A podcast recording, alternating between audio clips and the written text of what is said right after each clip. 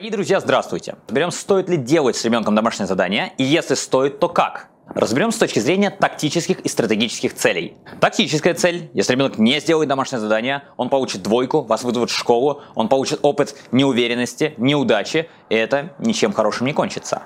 С другой стороны, мы работаем не ради тактических целей, потому что ни одного уборщика не повышали, когда он говорил, что в третьем, четвертом, пятом классе все домашние задания были сделаны на 5. Ни одного. А ведь стратегической нашей целью является не то, чтобы он за 10 лет не получил ни одной двойки, а то, чтобы он 30, 40, 50 лет после этого успешно работал, был успешным, счастливым человеком, справлялся со сложностями, постоянно повышал свой профессиональный уровень и получал достойную, хорошую зарплату. Для этого он должен обладать определенными качествами, определенными установками, определенным мировоззрением, которое позволит ему быть успешным. Если вы работаете на тактическую цель, делайте с ребенком домашнее задание постоянно.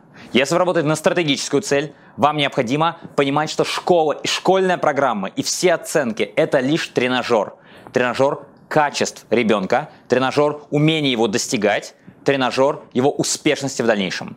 Поэтому, если мы хотим вырастить успешного человека, который умеет работать самостоятельно, он должен делать домашнее задание самостоятельно и полностью. И неважно, сложно оно или простое. Для этого есть инструменты. Он может разделить его на части. Он может взять интернет, загуглить непонятный вопрос. Он может обратиться с вопросом к вам или к преподавателю. Но он должен уметь решать задачи. Тем более в школьной программе подобрано так, что средний человек все задачи решает с легкостью. Сейчас мы рассмотрим уровни, на которых может находиться ребенок относительно решения домашнего задания с вами или без. И ваша основная задача, чтобы ребенок двигался по этим уровням как можно скорее и вышел на самостоятельное выполнение домашнего задания. Нижний уровень. Ребенок не делает домашнее задание вообще.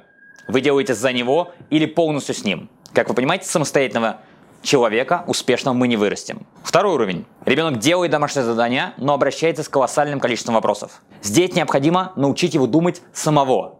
Как это сделать? Каждый раз, когда он обращается с вопросом, задавайте ему встречный вопрос. Что ты думаешь здесь нужно сделать? В чем конкретно заключается твоя сложность? Где ты можешь узнать это решение, кроме как спросив у меня?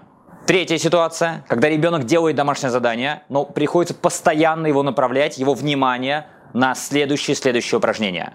Здесь налицо отсутствие умения концентрировать свое внимание раз и отсутствие умения работать по списку, по плану. Имеет смысл сначала с ребенком вместе проделать домашнее задание, постепенно передавая ему эту функцию самому. Контролировать сначала отдельные задания, потом отдельный предмет проверять, потом целиком домашнее задание, чтобы ребенок сам его приносил и сам отчитывался.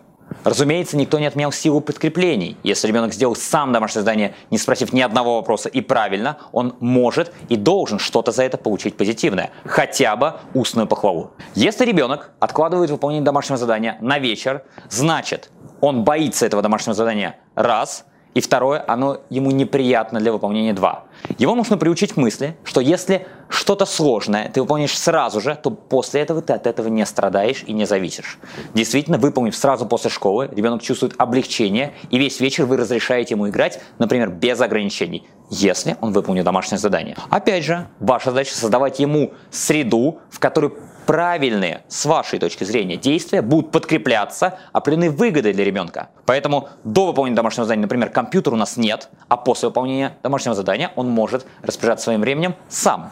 Есть ситуации, когда ребенок выполняет сам домашнее задание, но делает колоссальное количество ошибок. Связано это с тем, что он, скорее всего, либо отвлекается, либо не включен в процесс, либо не перепроверяет. Соответственно, нам необходимо поощрять правильно выполнить домашнее задание, а за ошибки давать, например, дополнительное задание. Но это как наказание. Либо наоборот поощрять чем-то позитивным идеально выполненное задание. А для этого нужно научить ребенка самого проверять свое задание. Например, на наших курсах «Учись учиться» дети всю выученную информацию, все выполненные упражнения сдают непосредственно преподавателю. За курс у них более сотни ситуаций реального устного экзамена один на один. При этом они не просто сдают экзамен как обязательный экзамен, а за каждое выполненное действие они получают специальные денежные знаки. Которые используются внутри нашего курса, за которые в конце курса они получают определенные призы, у них есть магазин, у них есть определенный аукцион. А многие родители, благодаря нашей настоятельной рекомендации,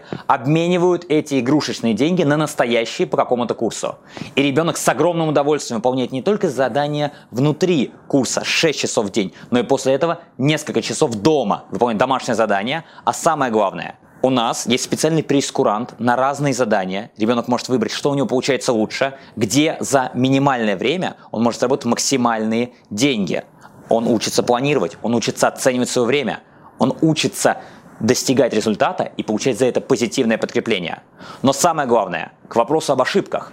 Если он сдает 100 иностранных слов выученных без единой ошибки, он получает с двойным коэффициентом. Если с одной, двумя, тремя ошибками, коэффициент уменьшается. Если он сдает это первым из группы, он получает повышающий коэффициент. Если он сдает больше всех, он получает повышающий коэффициент. Используя данную систему поощрений и коэффициентов, мы расставляем приоритеты и направляем внимание детей на те качества, которые в дальнейшем им помогут в жизни. К примеру, делать быстрее других, делать лучше других без ошибок, а это требует специальной проверки, делать больше других, что является признаком успешного человека, который не выполняет обычную планку, чтобы вписаться в тройку, четверку или пятерку, а выполняет реальное дело, реальное достижение, которое приводит его к каким-то результатам.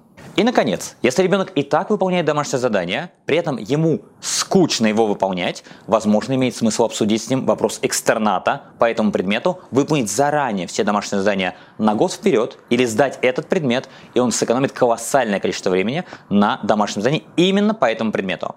Из своей практики могу сказать, что мотивация нелюбви к предмету пока что самая мощная из тех, что я видел. Потому что если ребенку сказать, что следующий год ты все равно будешь обязан это делать, но мы с тобой можем это сделать быстрее, для определенного процента детей это работает очень и очень хорошо. И самое главное, что работает на тех детей, которые все равно бы не стали учиться, все равно им не любим этот предмет и пользы они от него не получат, просто выполняя домашнее задание. Но если ребенок поставил себе большую цель и сдал хотя бы на четверку предмет за весь год, то для него это самый большой выполненный проект в жизни, если он еще не мастер спорта. Подведем итоги всему вышесказанному. Во-первых, школа – это тренажер будущей успешности вашего ребенка. Не думайте об оценках сегодня, думайте в перспективе многих лет, каким будет ребенок, какие установки у него будут в голове, что он будет делать и насколько он будет в этом успешен.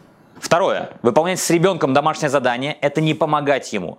Но если ребенок сейчас не может или не хочет выполнять задание самостоятельно, вам необходимо вмешаться в этот процесс и постепенно вывести его на самостоятельное выполнение домашнего задания. С помощью каких инструментов вы можете это сделать? Во-первых, понять, что конкретно мешает ребенку делать домашнее задание и создать среду, в которой будет выгоднее для него делать домашнее задание и преодолевать эти сложности.